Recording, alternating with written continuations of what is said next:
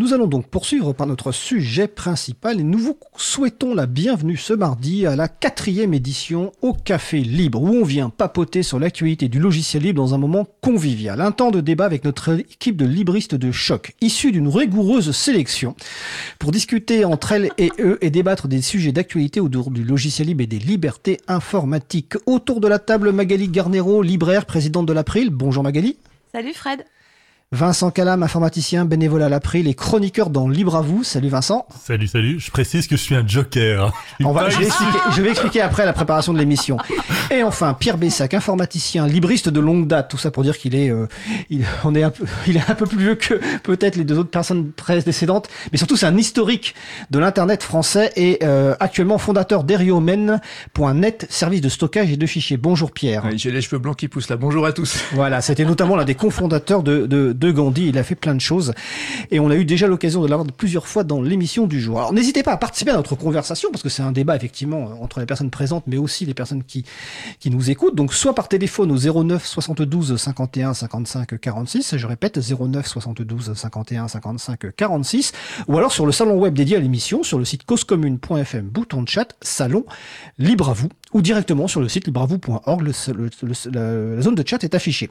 Alors effectivement, comme disait euh, Vincent en introduction, c'est un joker, parce que Vincent est là normalement pour faire sa chronique après ce sujet principal. Moi-même, je suis aussi un joker, parce que Vincent remplace Isabelle Carrère qui devait intervenir mais qui a un contretemps. Moi, je remplace Étienne Gonu qui avait préparé le sujet avec vous et qui a un contretemps ce matin. Donc voilà, c'est une émission avec deux jokers et puis deux... Euh, deux Batman. bah, deux, euh, comment on appelle les, les, les, titulaires, quoi, deux titulaires, Pierre et, euh, et Magali. Alors on a un certain nombre de sujets. Alors voilà, vous excuserez peut-être euh, partie un, un, petit peu flou de ma part, parce que comme j'ai repris la, préparation de l'émission tout à l'heure, un certain nombre de sujets qu'on va évoquer, et puis euh, plus ou moins longuement en fonction de ce que vous avez à dire, et puis de l'intérêt du sujet. on va commencer par un anniversaire. Hein, euh, premier sujet, Blender a eu 30 ans le 2 janvier 2024. Alors d'abord, qu'est-ce que c'est que Blender? Qui veut commencer? Ah, Magali, vas-y. Moi, je vais commencer parce que je n'y ai jamais touché, donc je suis la mieux placée pour en parler. Blender, c'est un logiciel de modélisation et d'animation 3D. C'est-à-dire que bah, ça fait plein d'animations, de, dessins animés, ainsi de suite. Euh, ils sont connus depuis euh, belle lurette et ils utilisent ce logiciel-là depuis le 8 janvier 1994. 8 janvier 1994, ça fait 30 ans. Ils sont plus vieux que l'April. Donc c'est amusant. On en est à la version 4.0.2. Donc c'est pas parce que du temps passe qu'il y a beaucoup de versions. Là, on est vraiment en mode qualité. Je me suis renseignée. C'est fait en langage C, C++ et Python.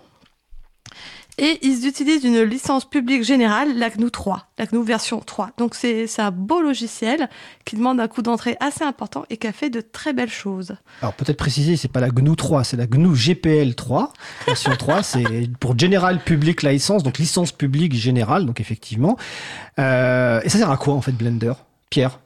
Alors, ça sert à faire des modélisations d'objets 3D. Alors, ça peut être pour des créateurs. C'est plutôt orienté euh, jeux vidéo euh, artistique. Hein. C'est pas fait pour de, des objets industriels. Euh, et c'est reparti de, de, tout petit dans les années 90 en fait. Ce qui est intéressant avec Blender, c'est qu'aujourd'hui c'est un logiciel libre qui est euh, au niveau des meilleurs logiciels du marché. En fait, il a rattrapé les logiciels commerciaux. Euh, mais il y a 30 ans, euh, logiciel propriétaire.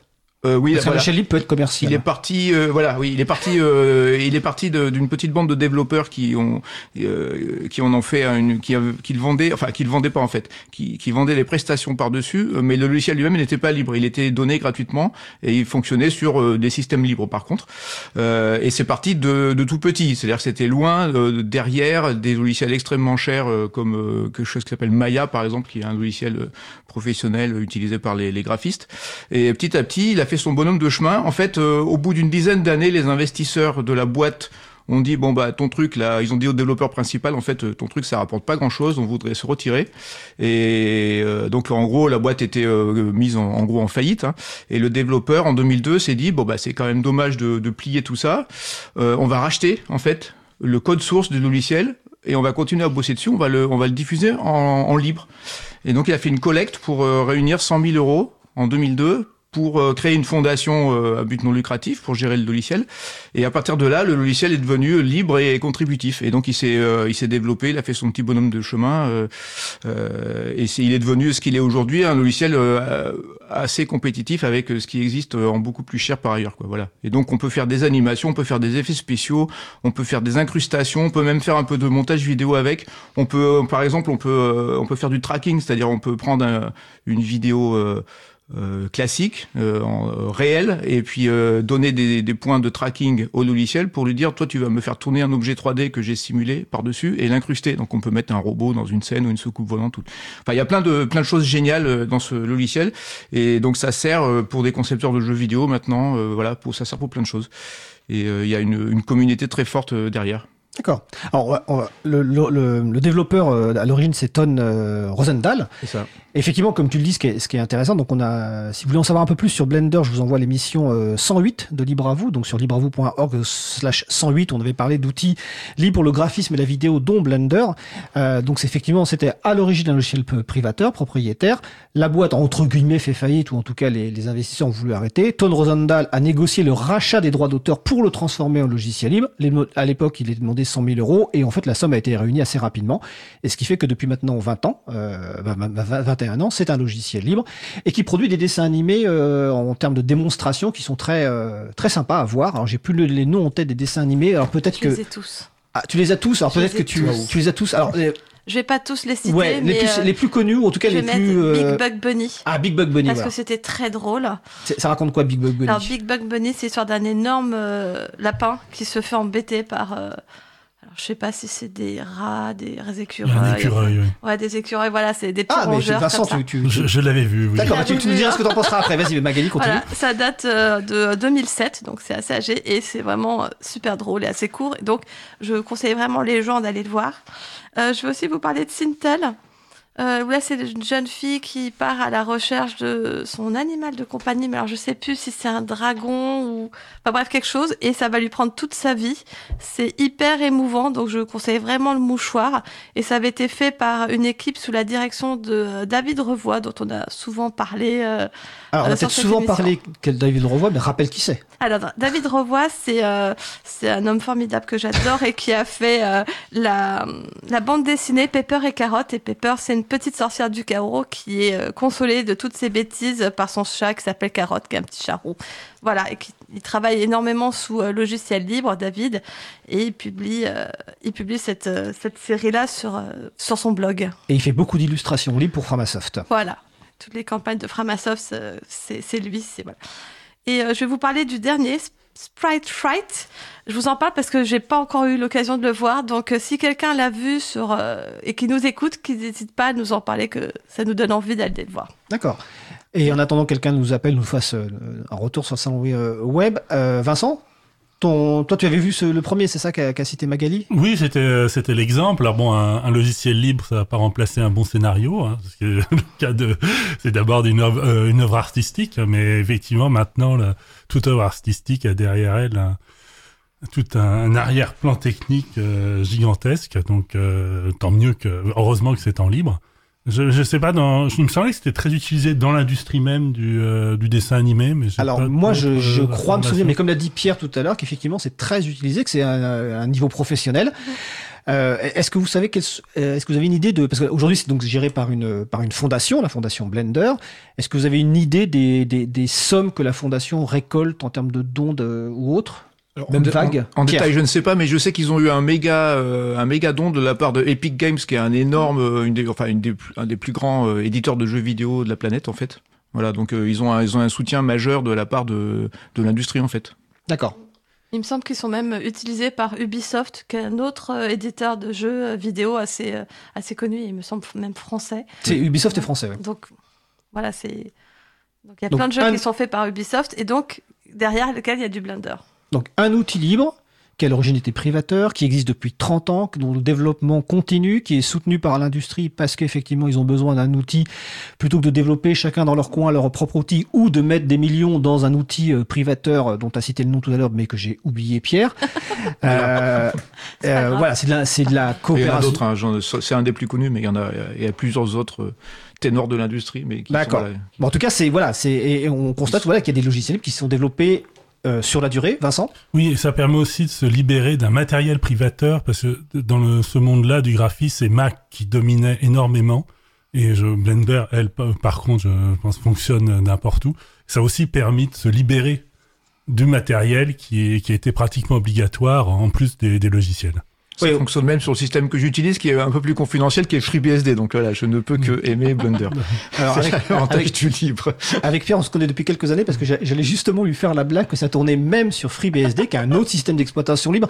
Alors qu'on cite moins souvent que, que GNU Linux ici, tout simplement parce qu'il est beaucoup moins connu. Il y a, il y a, il y a moins de communautés d'entraide, on va dire, euh, pour le grand public. Mais euh, par contre, ça m'a fait penser tout à l'heure quand j'y ai pensé que je pense qu'il faudrait qu'on fasse une émission euh, libreavou.org sur justement euh, FreeBSD, enfin, sur les autres types de systèmes d'exploitation de type Unix libre en dehors de GNU Linux, parce que voilà, il y a FreeBSD, NetBSD et d'autres, et tu es effectivement un, spécialiste. Et ça me fait penser, que euh, Blender tourne sur nombreuses plateformes, y compris des plateformes comme euh, je suis Windows, Mac, Oui. je je sais Mac, Windows, Mac, ça tourne Windows à peu près hein, maintenant. à peu oui. près sur tout. Voilà. Oui. Et donc c'est vraiment quelque chose qui peut être utilisé par euh, par tout le monde et donc qui vient de fêter ses, ses 30 ans et effectivement qui est un poil plus vieux que l'April vu que nous on a été euh, fondé en 1996. Voilà. Légalement.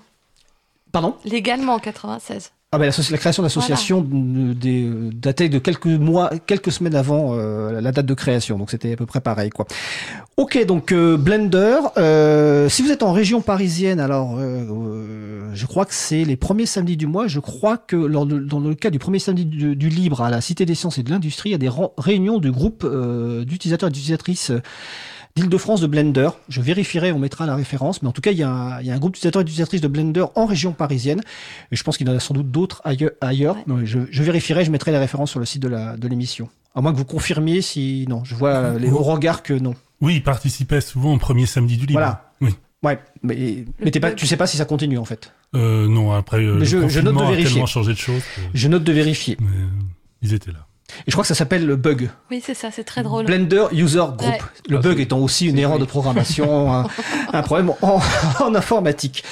Ok, bon bah voilà, c'était une petite introduction, euh, voilà, sur un logiciel effectivement, euh, donc Blender, euh, et pour plus d'informations sur blender.org.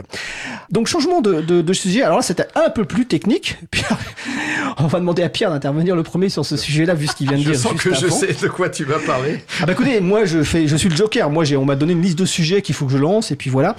Euh, un, un nou- une nouvelle version du noyau euh, Linux euh, a été publiée. Et selon ZDNet, on va balancer, hein, euh, il s'agit d'un très gros bébé, dans le sens où, visiblement, c'est un, une version dans laquelle il y a beaucoup de lignes de code, avec un certain nombre de, de rajouts de fonctionnalités. Alors, avant peut-être de rentrer dans le détail, mais très rapidement, parce qu'en fait, finalement, euh, on a l'article, hein, mais ça, c'est c'est quand même très technique. C'est peut-être l'occasion quand même de rappeler ce qu'est un noyau de système d'exploitation.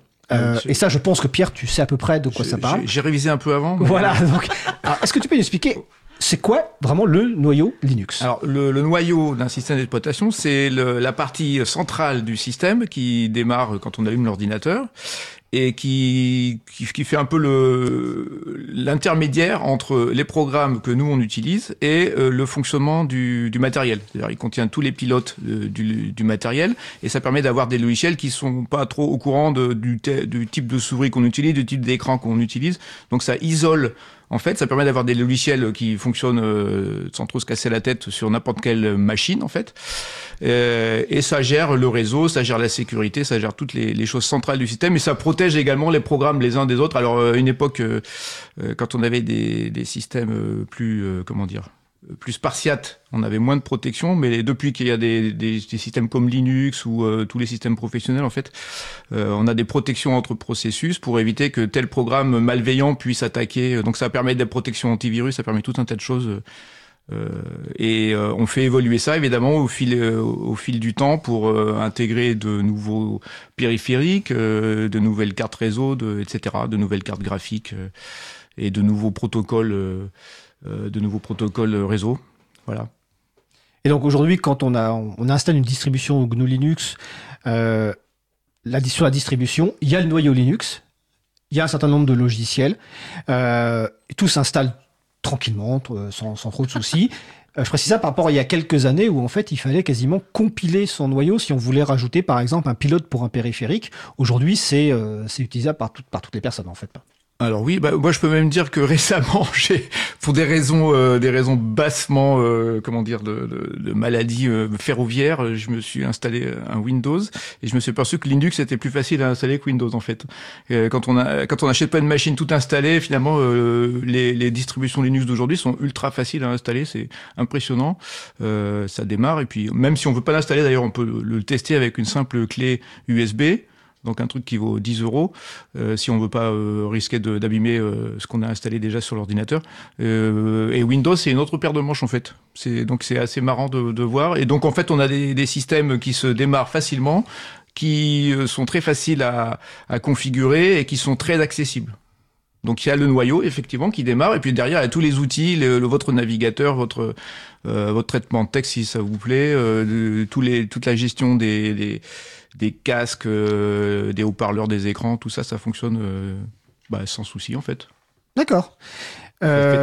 C'est 30 ans qu'on attendait d'y être et là on y est en gros. Alors justement j'allais dire que, que le noyau Linux 1991, la première version, les familles BSD, c'est que les noyaux BSD, c'est quelle époque à peu près? Alors c'est les années 70-80 pour les... Mais en libre euh, les, versions libres sur PC, euh, c'est 92, 80, 91, 93 en gros. D'accord. Il y a un gars, un, un gars qui s'appelait Bill Jolitz qui et, et, sa femme, Bill et Lynn Jolitz, euh, qui ont qui ont pris ce qui existait sous forme de, de noyau libre à l'époque, qui venait de l'université de Berkeley, d'où le nom B dans le BSD et ils ont fait marcher ça sur PC et après ça a été récupéré en mode contributif euh, pour en faire différentes euh, souches de logiciels libres. Oui. D'accord. Alors bon, on fera, on, fera, clairement une émission sur la, la, la, famille des BSD. BSD voulant dire Berkeley Software Distribution, distribution de logiciels de l'université de Berkeley. Alors on me signale euh, en, en, régie qu'on a eu quelques coupures visiblement en diffusion euh, FM et sur Internet, mais vous inquiétez pas, en podcast il n'y a pas de coupure vu que c'est enregistré en local.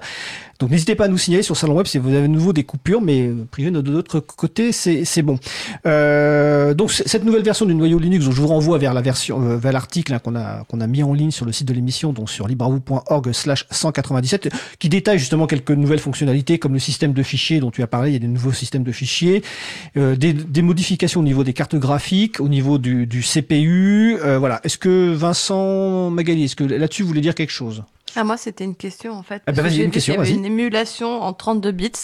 Ah. alors du coup, je sais, je 64 bits, je voyais, mais alors 32, je sais pas. Du alors Pierre ou Vincent, qui veut répondre bah je Vincent si tu veux non euh, 30 32 bits c'est les anciennes machines en fait euh, les machines jusqu'il y a à peu près euh, les il y a à peu près il y a 20 ans 15 20 ans euh, tout était en enfin tout était en 32 bits et puis les processeurs devenant plus puissants et plus rapides et avec plus de mémoire on a on a créé les professeurs les pardon les processeurs 64 bits qui permettent qui permettaient d'exploiter le matériel. Mais alors du coup, euh, c'est pas compatible. Il fallait réécrire les logiciels. Donc il y a toute une période. Euh, on arrive un peu au terme maintenant. Pratiquement tout est en 64 bits euh, directement. Mais il y a eu toute une période où il fallait quand même continuer à faire tourner les logiciels anciens qui avaient été écrits à l'époque du 32 bits. Il y a eu d'autres périodes après, quand on est passé du 16 au 32, du 8 au 16, etc. Mais là, c'est encore plus loin. Et donc là, dans ce nouveau noyau, il y a une option qui permet d'activer ou de désactiver l'émulation 32 bits, qui permet donc de désactiver ou d'activer euh, le démarrage d'application 32 bits sur les systèmes donc 64 bits. Voilà. Donc je vous ai dit que ça serait un peu plus technique que d'habitude, mais euh, voilà, c'est en tout cas une des options. Et euh, de toute façon, ça sera intégré ce nouveau noyau dans votre distribution favorite. Alors en fonction de la distribution, hein, c'est plus ou moins euh, rapide. Euh, actuellement, je pense que dans les distributions, on doit être dans la version 6.5 ou 6.6, je ne sais plus exactement. En tout cas, voilà. Euh, Vincent, tu voulais rajouter quelque chose 6.7. 6. ça, c'est le nouvelle version 6.7. Oui, non, j'ai juste réagi à un moment. Tu as dit, il y a quelques années, il fallait compiler le noyau. Bon, c'était il y a quand même très longtemps qu'il fallait compiler le noyau. Ça fait quand même un certain temps que, que le noyau est compilé et disponible dans les distributions. Tout à fait. Quand je disais quelques années, c'était il, y a, il y a quand même. Non, et puis, dans Pierre aussi, à un moment, tu as parlé d'un casque et j'ai l'impression que c'est uniquement dans le nouveau noyau qu'on sait gérer les casques audio. Alors, mais, non, attends, non, tu je rassure. Mais euh, dans FreeBSD, il n'est pas possible de brancher un casque en Bluetooth. Il n'y a pas la fonction, parce que c'est plutôt un système qui est, destiné au serveur et pas tellement aux machines de bureau. encore la fonction. Oui, pas encore. Voilà. D'ici 2040 peut-être, je ne sais pas. C'est méchant. En fait, c'est des systèmes qui ont des objectifs différents et qui ont ça. sans doute des publics cibles différents, mais on consacrera vraiment une émission à, à- à- à ces- à cette famille de, de logiciels libres. Et je Oui, pense Vincent. aussi, c'est quand on parle de Neo Linux, c'est le seul moment où on peut parler de Linux tout seul, alors que quand on parle de distribution Linux, on fait une erreur parce que c'est une distribution GNU Linux. Exactement. Euh, écoutez, on va faire une petite pause musicale parce que finalement on avance quand même plutôt pas mal dans, dans, dans l'émission et puis le sujet d'après est un petit peu euh, un petit peu lourd donc on va peut-être faire une pause musicale en attendant. Donc nous allons écouter euh, Balkarabic Chicken par Quantum Jazz. On se retrouve dans 3 minutes. Belle journée à l'écoute de Cause Commune. La voile est possible. Cause commune 93.1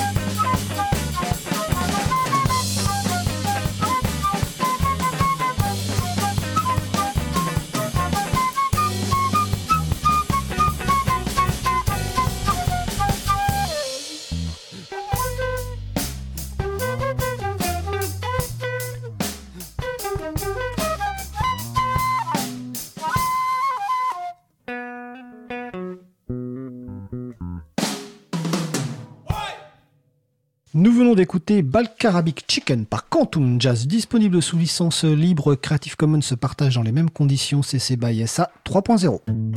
Retrouvez toutes les musiques diffusées au cours des émissions sur causecommune.fm et sur libreavoue.org.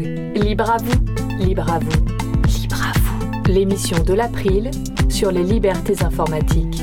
Chaque mardi de 15h30 à 17h sur Radio Cause Commune.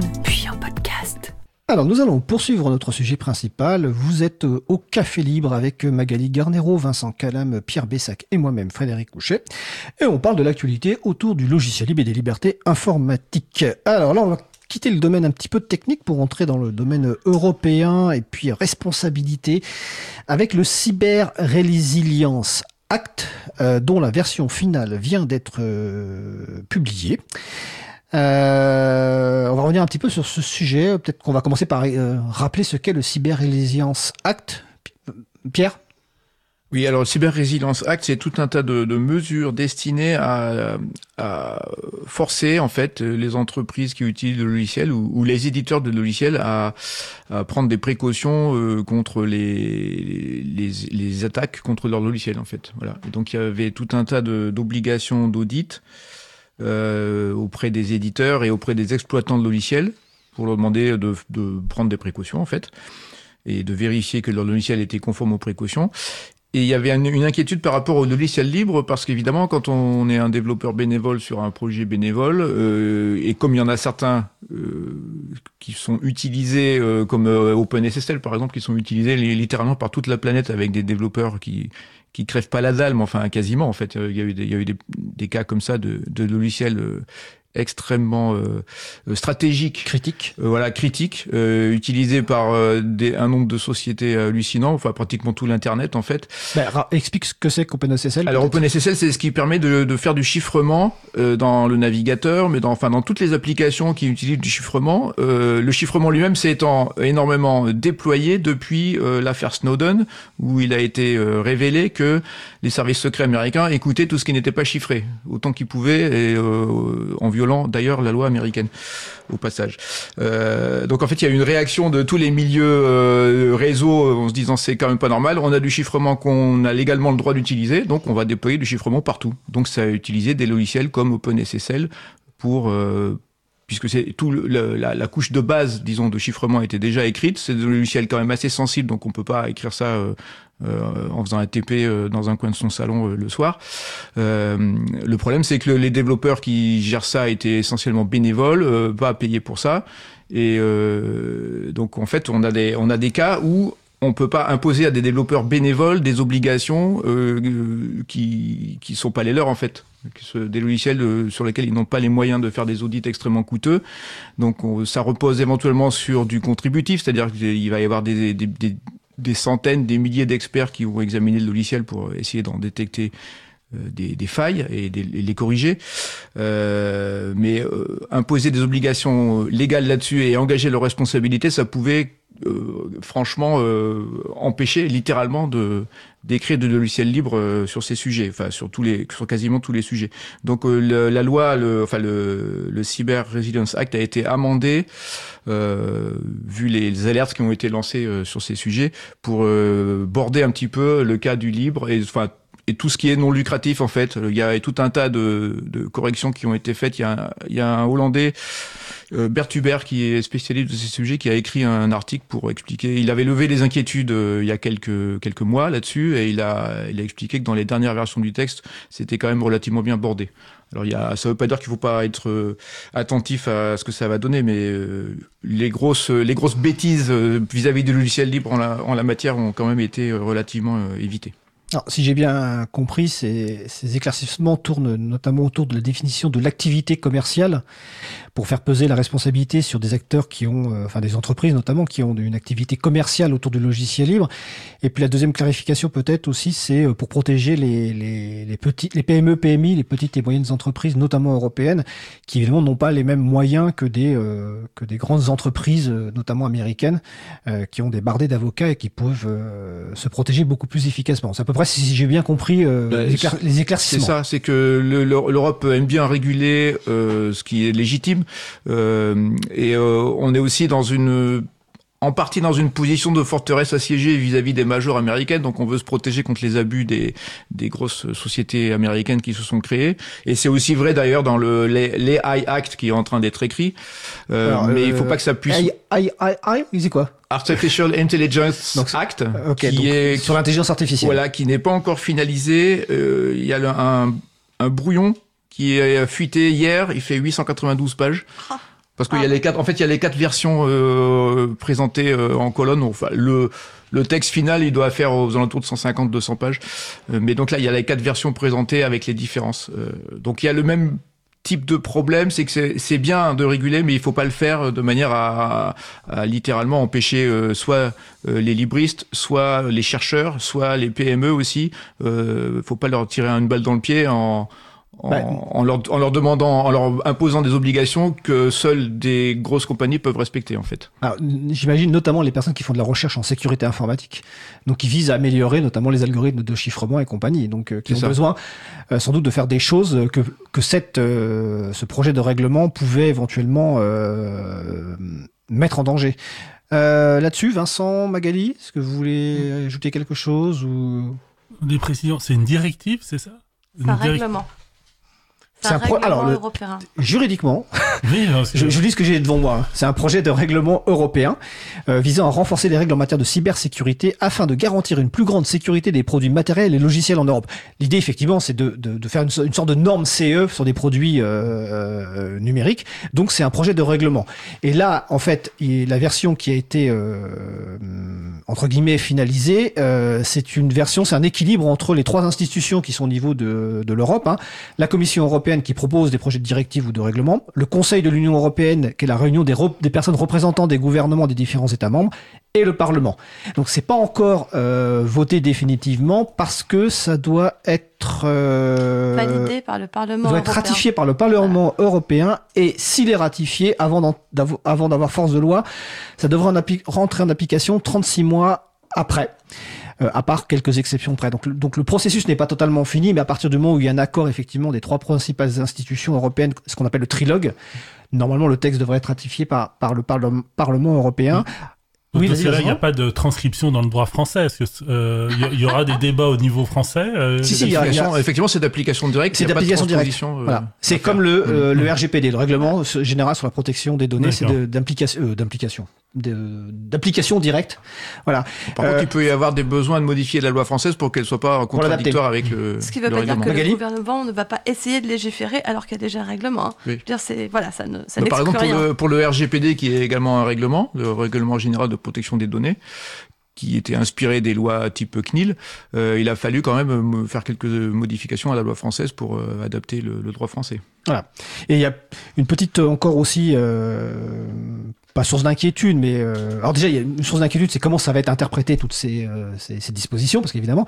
Et puis il y a aussi une définition du logiciel libre qui est donnée dans ce, ce, ce, ce règlement, dans laquelle en fait il y a euh, le fait que ce soit développé de façon collaborative sur Internet pourrait rentrer dans la définition, alors que c'est normalement pas dans la définition euh, telle que nous on la connaît à partir de- des quatre libertés du logiciel libre. Donc voilà, il y a encore quelques petites choses à faire, mais en tout cas effectivement il y a eu une mobilisation d'un certain nombre de, de personnes, de structures du monde du logiciel libre, et visiblement euh, les inquiétudes ont été entendues au niveau européen, donc c'est plutôt euh, une bonne chose de, de ce point de vue-là.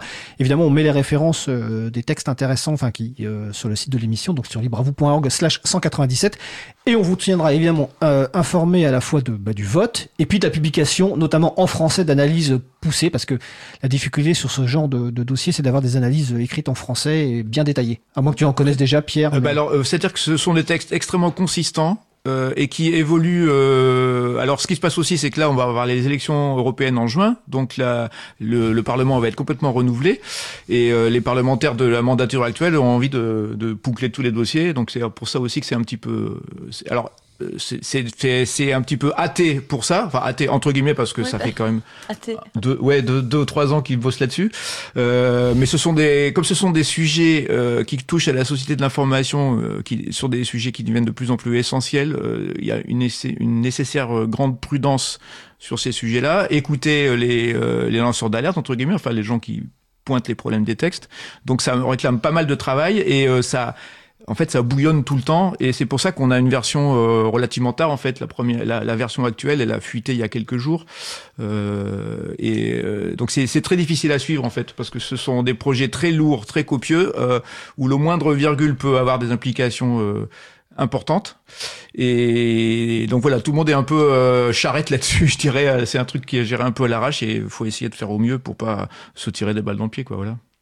Alors, c'est vrai que là- là- là-dessus, sur l'aspect transparence, qu'il y a quand même beaucoup de choses qui sont assez positives au niveau européen sur la transparence, au niveau parlement, texte, amendement. Mais c'est vrai que les négociations au trilogue, donc euh, qui réunit les trois institutions, il y a un peu plus de, on va dire, de confidentialité, de porte close. Et effectivement, avant d'avoir la version euh, finale et puis euh, et de savoir quels ont été les échanges pour arriver au point d'équilibre, c'est assez, c'est assez compliqué. Donc ça devrait arriver effectivement assez rapidement, comme tu le dis, vu qu'il y a les élections européennes de juin qui arrivent. Et j'en profite pour signaler, comme Pierre, tu as suivi ce dossier avec nous également, qu'en 2019, il y a eu le- la révision de la directive sur le droit d'auteur et que la, la. Commission a déjà annoncé que l'un des projets de la prochaine mandature européenne à partir de 2024 serait la, une nouvelle révision de la directive droit d'auteur qui devrait évidemment euh, nous occuper. Ça va euh, être intéressant. voilà, exactement quoi. Donc c'était donc euh, donc le cyber Rési- résilience Act. Euh, donc on vous donnera évidemment euh, informé de la suite des opérations. Euh, on va changer de sujet.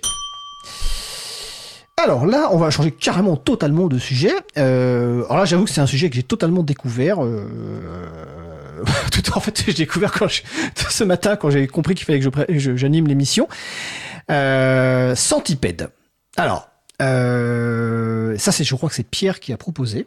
Oui. Et donc un géocommun. Alors qu'est-ce que c'est que un géocommun Qu'est-ce que c'est que centipède? Introduis-nous le sujet. Alors, plaît. Centipede, c'est un réseau de récepteurs. euh, alors, c'est des récepteurs GPS, on va dire pour simplifier. En fait, c'est un peu plus que le GPS, euh, qui vise à avoir des, un réseau de référence pour avoir un, euh, un GPS amélioré, si, si tu veux. Euh, donc, au lieu d'avoir une précision de, de 4-5 mètres, comme le GPS habituel classique, on a une précision de quelques millimètres. Alors, à quoi ça sert? En particulier, Ah, ça sert pour les... millimètres carrément? Oui, oui, oui, D'accord. c'est, oui, oui, c'est, c'est euh, quelques- millimètres littéralement. D'accord. Euh, alors on peut faire mieux depuis, mais ça coûte encore plus cher. Mais euh, donc là, c'est des, des petits, des petits appareils un peu plus coûteux que des GPS classiques. Hein. Ça, ça coûte ce que coûtait le GPS il y a, il y a 20 ans. Donc ça, ça revient entre 300 et 500 euros le, le récepteur. Et ça intéresse notamment les agriculteurs. Euh, pourquoi? Parce que ça leur permet de faire tourner des tracteurs autonomes dans leur champ. Parce que c'est une précision suffisante qu'on n'a pas le GPS classique. Et il existait des, des constructeurs de, de- enfin des fabricants de tracteurs qui vendaient ça sous forme d'options euh, propriétaires en fait. Et très cher. Très cher, voilà, avec des abonnements bien entendu, parce qu'il suffit pas de vendre le matériel, c'est aussi bien si tu peux avoir un revenu récurrent. Euh, Donc euh, des abonnements type 10 000 euros par an, euh, du matériel à l'acquisition euh, peut-être 10 000 euros, euh, tout ça pour euh, des choses, des, des techniques euh, qui sont, euh, enfin je dirais pas banales, mais euh, relativement euh, relativement simples à mettre en œuvre. Donc euh, il y a il y a des gens qui ont travaillé sur euh, reprendre, refaire ces protocoles sous forme de logiciel libre euh, utiliser les stations de type euh, les références type IGN donc l'Institut géographique national qui diffuse des références euh, c'est un peu c'est leur métier en fait leur, leur, euh, une de leurs activités diffuser des références précises pour le positionnement géographique pour les les géologues les architectes etc euh, les géomètres pardon euh, donc en fait le, le l'INRAE donc c'est l'Institut national de recherche en agronomie le, le- Pour l'agriculture, l'alimentation et l'environnement. D'accord, merci. Euh, L'INRAE, c'est une équipe de l'INRAE en fait a décidé de, de déployer un réseau euh, de bornes libres en France. Euh, Alors, petite question. Est-ce que c'est, parce que moi, euh, j'ai quand même lu euh, euh, le- texte qui est mis, mis en référence, est-ce que c'est l'initiative de l'INRAE ou c'est un agriculteur qui a, parce que moi j'ai compris que c'est un agriculteur qui a commencé ce projet qui a ensuite eu le soutien de l'INRAE? Ah, alors c'est possible qu'il y ait eu, je je connais pas le ce détail de bon, de l'histoire. Euh, effectivement, des agriculteurs ont commencé à déployer ça euh, pour leur euh, utilisation euh, personnelle, euh, sachant que donc il faut une borne. En fait, en gros, il faut une borne de référence, donc une borne dont on connaît très bien la position.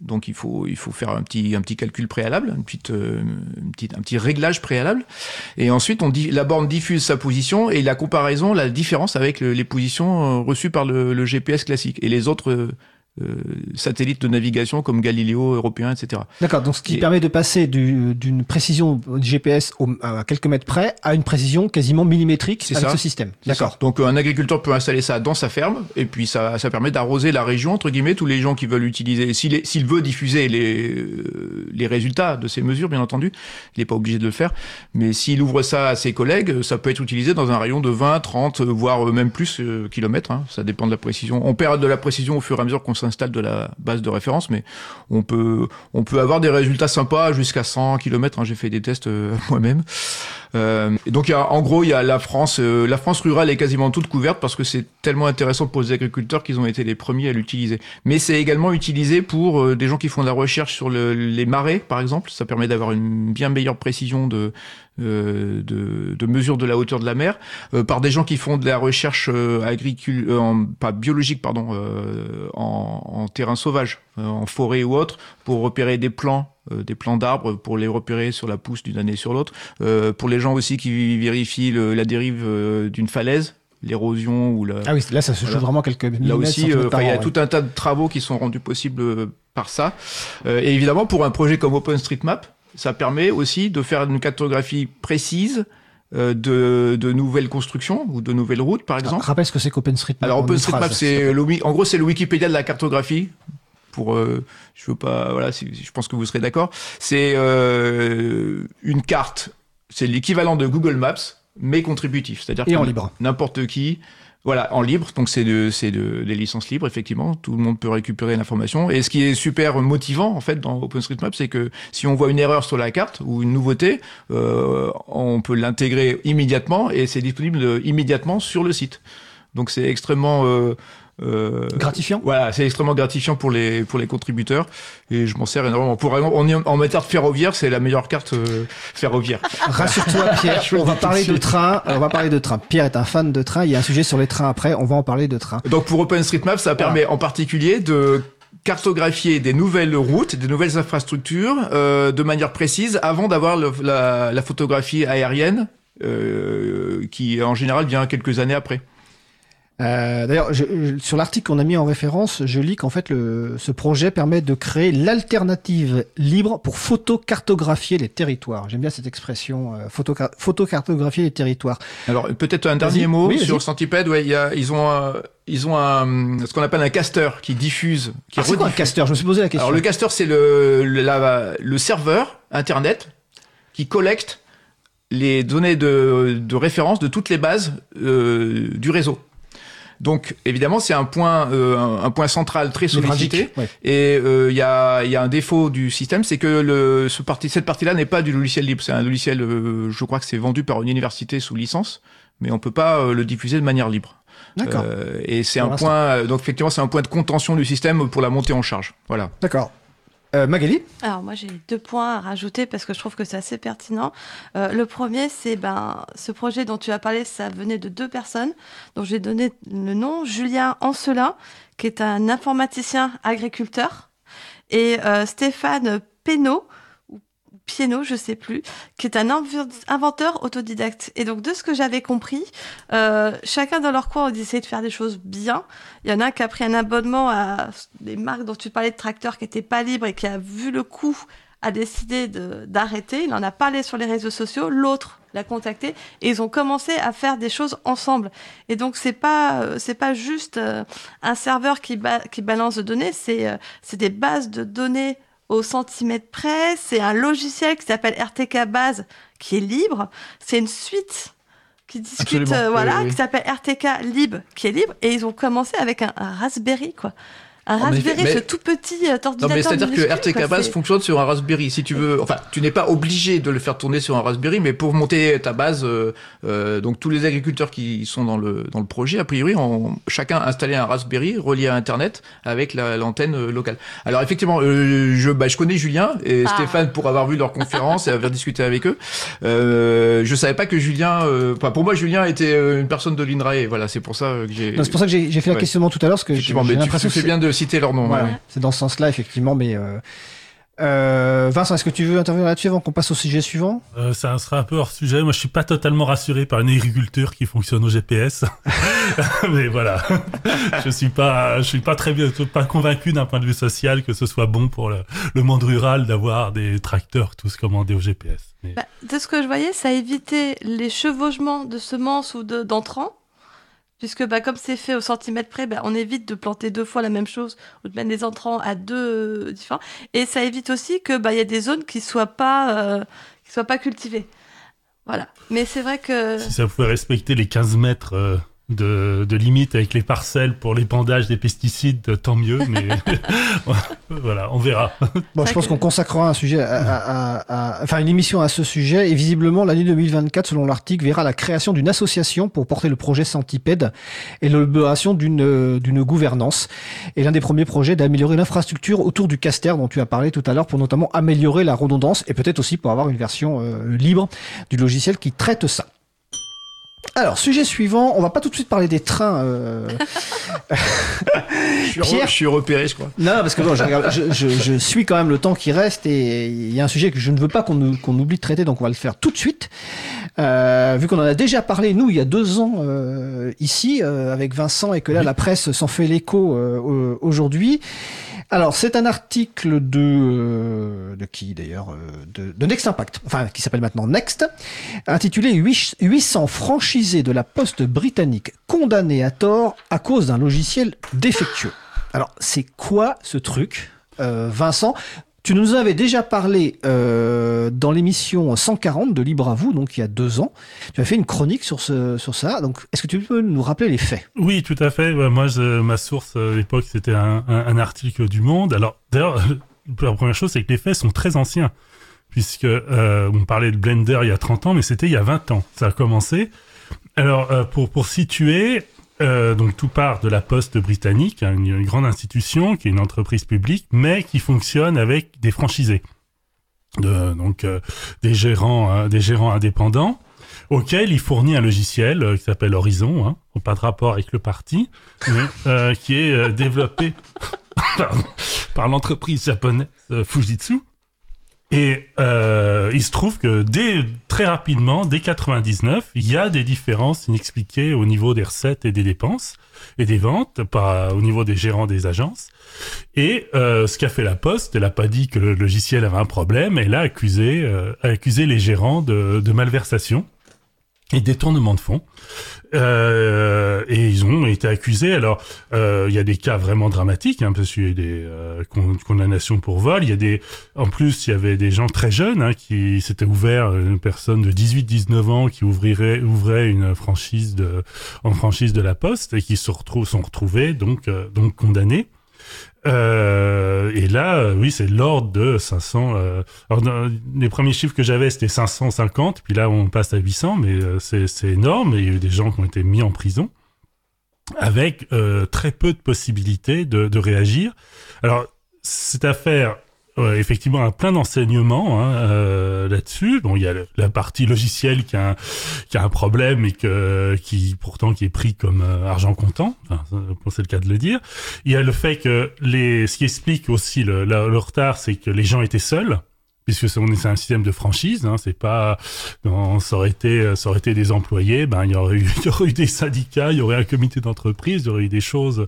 Alors que là ils étaient seuls, donc ils ignoraient qu'ils étaient plusieurs dans le cas. En fait, chacun était pris séparément.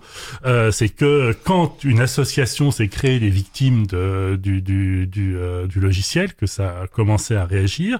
En plus, je crois que la, poste britannique pouvait euh, saisir la justice sans enquête de police. C'est un vieux droit historique, mais je crois qu'il doit dater de Robin des Bois, mais euh, c'est à peu près à peu près le problème. Donc, évidemment, en niant tout et en disant, bah, comme le logiciel est bon, le logiciel l'a dit, c'est euh, c'est forcément la vérité. Donc ça a mis beaucoup de temps. hein, euh, euh, il y a eu des, euh, condamnations euh, de la pause, des annulations. Et là, ça ressort parce qu'il y a eu une mini-série télévisée. C'est intéressant d'un point de vue aussi euh, médiatique. hein.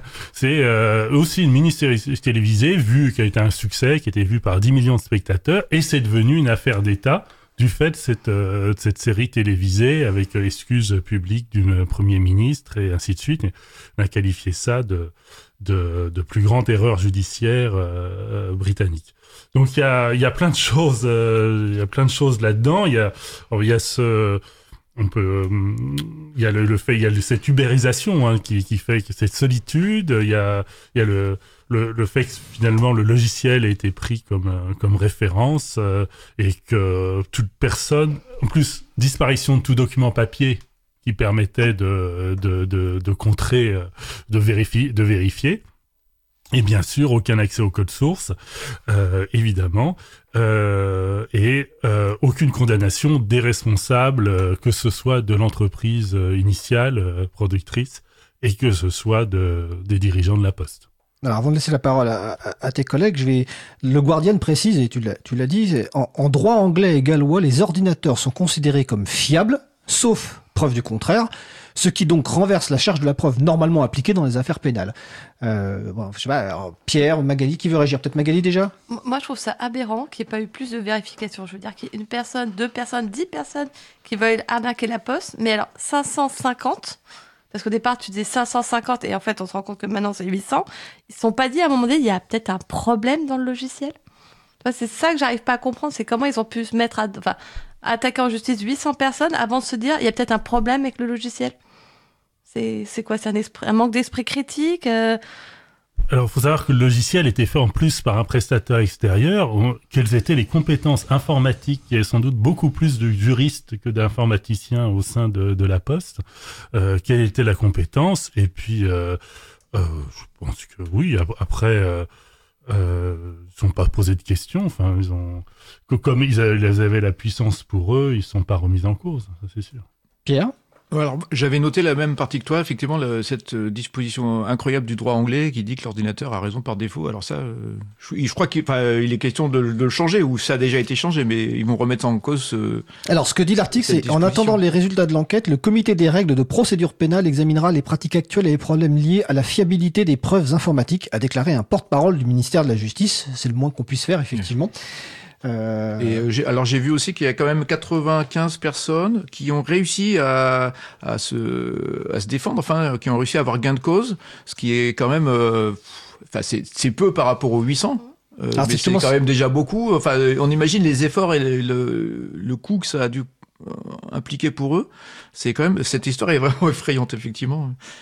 Alors c'est ce qui est précisé justement dans l'article en fait et ce que disait Vincent, c'est que juste avant, jusqu'à avant que la mini-série existe, en fait, seulement 96 chefs de bureau de poste avaient réussi à renverser leur jugement en appel. Et donc effectivement, quand on sait la, masse d'énergie et d'argent qu'il faut pour aller en appel, et en fait, c'est c'est la mini-série qui a révélé au fait l'ampleur du, du, problème, qui a été qualifiée de pire injustice de l'histoire britannique. Et visiblement, ils ont prévu euh, un milliard de livres sterling, qui correspond à un milliard deux en gros d'euros, pour les indemnisations selon la BBC de ce voilà de ce scandale euh, voilà qui est, qui, est par, qui est reposé sur la confiance absolue dans les ordinateurs. Oui Vincent? Et préciser en plus ça s'est étalé, c'est-à-dire qu'il y a, il y a des cas qui jusqu'en 2014, il y avait des cas de, de, gens qui ont été accusés. Ça a commencé en 2000, donc c'est, ça s'est en plus étalé sur une, presque une quinzaine d'années. Et on revient à la chronique de Xavier Berne au début d'émission sur l'importance de pouvoir accéder au code source et aux algorithmes de ce genre d'outils pour que des personnes effectivement indépendantes vérifient euh, ce que fait ce logiciel. Pierre D'ailleurs, on a une disposition euh,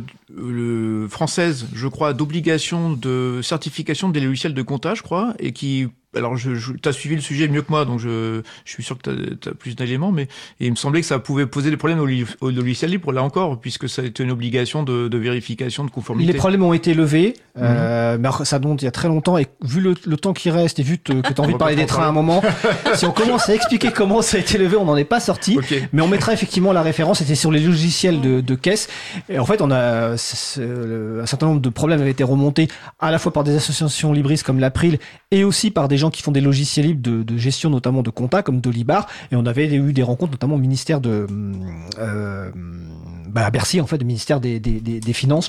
Et effectivement, les problèmes avaient été euh, on va dire réglé un petit peu comme au niveau du cyber résilience act. Mais c'est la, la, problématique habituelle c'est que les, gens qui rédigent ces lois n'ont pas forcément en, perspective et dans l'esprit toutes les implications possibles notamment sur la partie logiciel libre. Euh, est-ce que sur la poste c'est bon pour vous euh, Magali? Ok. Les trains. euh, je pense que ça va être notre dernier sujet. Je surveille l'heure, mais ça va être le dernier sujet. Alors, il faut préciser, on blague un peu avec Pierre sur sa passion pour les trains, mais Pierre est non seulement un passionné de train, mais un spécialiste de, de train. Si vous suivez sur les réseaux sociaux, euh, c'est absolument passionnant. Et là, tu voulais nous parler d'un sujet euh, concernant les, les trains en Pologne, c'est ça? Oui, alors c'est une histoire absolument incroyable en Pologne euh, une compagnie régionale qui faisait euh, circuler des rames euh, électriques euh, dans sa dans sa région. Avait une, trentaine une trentaine de rames et donc typiquement un train ça, ça nécessite de la maintenance régulière. Et problème, les rames qui étaient envoyées en maintenance tombaient en panne. C'est-à-dire que l'atelier de maintenance appelait, écoutez, on a un problème, le, le, le train est bloqué, on n'arrive pas à le faire fonctionner comme, comme il devrait. Euh, la société appelle le constructeur ou l'atelier, je sais pas exactement, mais on, le constructeur de, des rames est contacté. C'est une société polonaise qui s'appelle Nevag. Et le constructeur dit, oh bah écoutez, oui, mais L'atelier, c'est vous avez vous avez pas fait ça dans la maintenance dans nos ateliers agréés. Euh, vous avez attribué le contrat à un concurrent on pense que le concurrent a fait des bêtises dans la maintenance et c'est pour ça il faut il, faut, il suffit qu'on va vous débloquer les rames mais il faudrait que vous les fassiez maintenir il faudrait que vous nous attribuiez à nouveau le marché qu'on avait perdu captation totale du, du problème en fait ah oui hein. oui c'est euh... okay. donc euh, les enfin, la compagnie était sceptique, les ateliers aussi, parce qu'ils ils étaient quand même compétents, ils n'avaient pas de, de pensaient, ils pensaient pas avoir commis d'erreur. Donc ils finissent par se dire, on va euh, chercher des, des hackers informatiques. Enfin, ils ont cherché des pirates. Alors il y a- après, il y a, il y a toute une histoire Oh. sur le, le sens du mot hacker. Ouais, parce que ça veut pas forcément dire pirate. Ouais, hacker, ouais, hein. ouais. Enfin, ils ont cherché. Je sais pas exactement ce qu'ils ont dit euh, en polonais. Ouais, ouais. mais, euh, effectivement, au, au niveau journaliste, euh, on fait souvent la confusion, mais Ils hacker, c'est des personnes c'est- très compétentes. voilà, des personnes très Voilà. compétentes, hein, ce qu'on appelle des hackers euh, en termes euh, habituels, mais euh, qui, est, qui a dérivé pour être, pour vouloir dire pirate. Mais donc ils ont cherché des sur Internet, ils ont cherché des, des Surtout gens si tu peux me permettre, le terme pirate est assez noble, vu que toi-même étant. Oui. membre du parti pirate, je peux le permettre. Mais c'est de- pas des gens qui voulaient violer forcément la loi. voilà. Exactement. C'est- Voilà. Et euh, donc les, les donc on sait on le sait pourquoi parce qu'il y a eu il y a eu un buzz polonais il y a quelques depuis euh, depuis un bon moment en fait mais là ça ça a éclaté beaucoup plus médiatiquement dans dans le monde entier parce que euh, les personnes qui se sont occupées de de cette affaire ont présenté leurs résultats à une conférence de sécurité informatique allemande ultra connue dont j'oublie le nom désolé. C'était au CCC ou euh, Euh, c'était ouais c'était les trucs euh, dans, cette mouvance mais il y a un autre nom euh, avec des lettres et des chiffres euh, Ah, que j'arrive pas à me souvenir. Bon. Euh, bref, euh, alors les, ce qui s'est passé, c'est que les, les gens en question ont étudié les systèmes. Euh, ils se sont aperçus que euh, il y avait des trucs très très bizarres. Ils ont réussi à faire démarrer un train en fait. Ils ont euh, ils ont regardé comment, enfin, ils ont, ils ont, ils ont fouiné dans l'intérieur du, du fonctionnement logiciel du train. Ils n'ont pas modifié le logiciel parce que ça peut poser des problèmes de, de conformité et de, de sécurité évidemment. Mais ils ont quand même trouvé l'endroit où le train a été bloqué pour euh, forcer le déblocage. Euh, dans leur conférence, ils expliquent d'ailleurs que le, les ateliers qui les avaient euh, mandatés pour ce pour cet audit euh, commençaient à perdre patience parce que ça leur a mis énormément de temps. C'était des systèmes extrêmement particuliers euh, dont on a dont on n'a pas forcément l'habitude euh, quand on est informaticien. Donc ils ont pris un temps énorme pour faire ça et en fait euh, 45 minutes plus tard, le, le responsable de la de la boîte venait leur enlever le contrat en fait. Ils ont réussi à débloquer dans les 43 minutes avant la deadline. Et se sont aperçus en fait que le constructeur avait mis de, du, du logiciel euh, à l'intérieur du logiciel du train pour euh, bloquer automatiquement le train sans message d'erreur, donc euh, comme une panne, simule une panne, euh, si le train restait 20 jours, euh, 21 jours je crois, euh, sur, au même endroit. Donc c'était c'était vérifié par le GPS et il y avait une autre disposition qui vérifiait que le train était si le train était dans certains certains lieux particuliers donc ils ont retrouvé les coordonnées géographiques des endroits correspondants et ça correspondait à tous les ateliers en fait concurrents, y compris les ateliers du, du constructeur lui-même parce que ça permettait de tester, euh, ça permettait au constructeur de tester que sa, sa, sa verrue logicielle fonctionnait bien pour bloquer les trains qu'on n'était pas chez eux. Et ils avaient fait également des modifications euh, bizarrement quelques jours avant que le train arrive dans, dans les ateliers. Donc euh, voilà, ça, ça a fait un énorme buzz en Pologne parce que ça va donner lieu. Alors la- l'autorité de la concurrence qui avait été assez euh, peu euh, motivé pour s'occuper du dossier a fini par s'en saisir. Euh, il va y avoir une audition parlementaire aussi euh, de, de l'équipe euh, et de l'exploitant. Euh, donc ça chauffe pas mal pour le constructeur qui a menacé de procès en diffamation, mais qui a priori n'a pas grand-chose pour se défendre parce qu'il y a quand même énormément d'éléments extrêmement en leur défaveur, disons. Voilà. Donc si je comprends bien, c'est un outil logiciel pour empêcher la concurrence. Oui, c'était pour garder, réparabilité, voilà, en fait, pour euh, pour euh, torpiller la concurrence et garder le, le, le marché d'exploitation, enfin le marché de maintenance, pardon, euh, sur les, les matériels en question. Ce qu'on regroupe généralement sur le terme de DRM, les dispositifs de contrôle d'usage du DRM pour train, voilà. euh, pour train. Voilà. Et en plus, qui n'était pas du tout. Alors souvent, les DRM, c'est fait de manière au moins, euh, voilà, c'est c'est souvent abusif pour nos droits, mais c'est quand même annoncé dans les contrats. Là, c'était absolument pas euh, dit de manière contractuelle, c'était planqué, et le constructeur a même nié que ça existait. D'accord. Vincent, Magali, une réaction ou une question? Je, trouve- je trouvais que l'obsolescence programmée c'était moche, mais alors là c'est pire quoi. C'est vraiment pire. quoi. C'est c'est incroyable. C'est Ça, ça tue la concurrence, ça oblige à aller voir le constructeur, et en plus ils sont même pas au courant, ils sont totalement captifs. En C'est plus, Ils sont... ouais, oui, mais ils- en plus ils ont ils ont caché leur jeu. Enfin, ils ont nié ils ont ils ont nié l'existence du du souci du souci en fait. Bah, J'espère que ça va leur coûter très cher alors. Euh, probablement.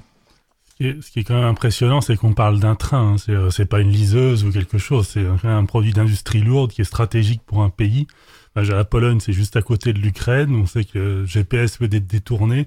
Ça pose aussi des questions sur la fragilité. Euh, Il parle de cyber-résilience, mais là, on y est très, très, très, très loin avec ce type de système euh, pour, pour des produits, pour des, du matériel vraiment stratégique. Alors, de manière intéressante, oui. les, les personnes qui ont fait l'audit ont, euh, enfin, c'est une, une hypothèse, mais il semblerait que le système initial euh, ait été pour évidemment éviter des, des modifications logicielles anarchiques, donc pour la pour protéger l'intégrité logicielle du train, pour éviter que euh, il se passe n'importe quoi.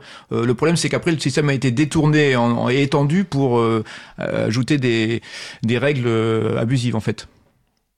Impressionnant.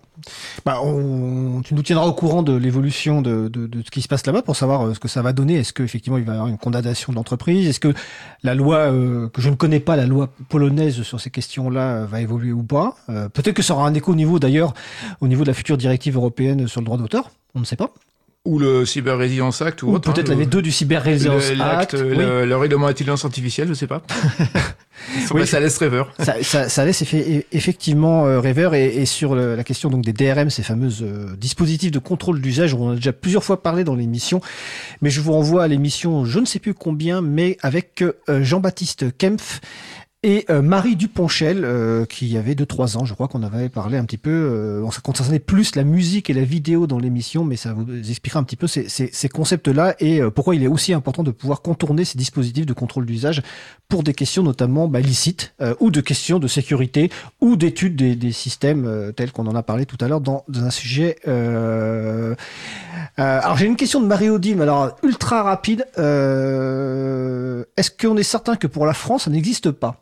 Pour- les trains français, Pierre Euh, alors, on n'a pas connaissance euh, de d'épisodes comme ça. C'est non, on peut on peut difficilement être certain en fait. Euh, je sais qu'il y a eu des il y a eu des bugs dans dans certaines euh, séries de TGV, mais c'était des vrais bugs. Type euh, si si le TGV reculait au moment de démarrer, euh, le moteur se bloquait et puis il fallait il était en rade. Voilà, j'ai entendu des histoires comme ça.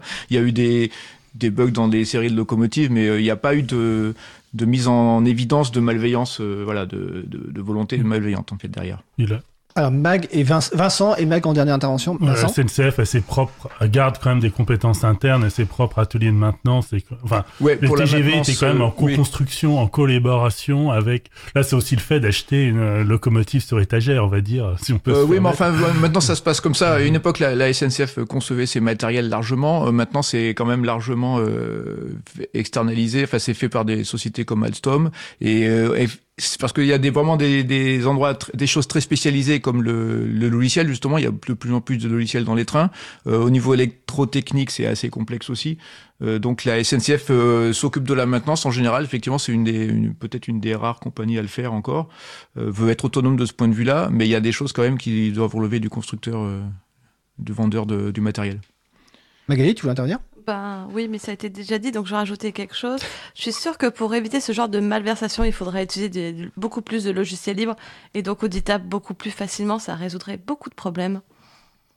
Eh ben écoute, euh, merci à vous pour cette euh, nouvelle édition de Café Libre, donc avec euh, donc Pierre Bessac, Magali Garnero, Vincent Calam, et qui reste en place et qui se prépare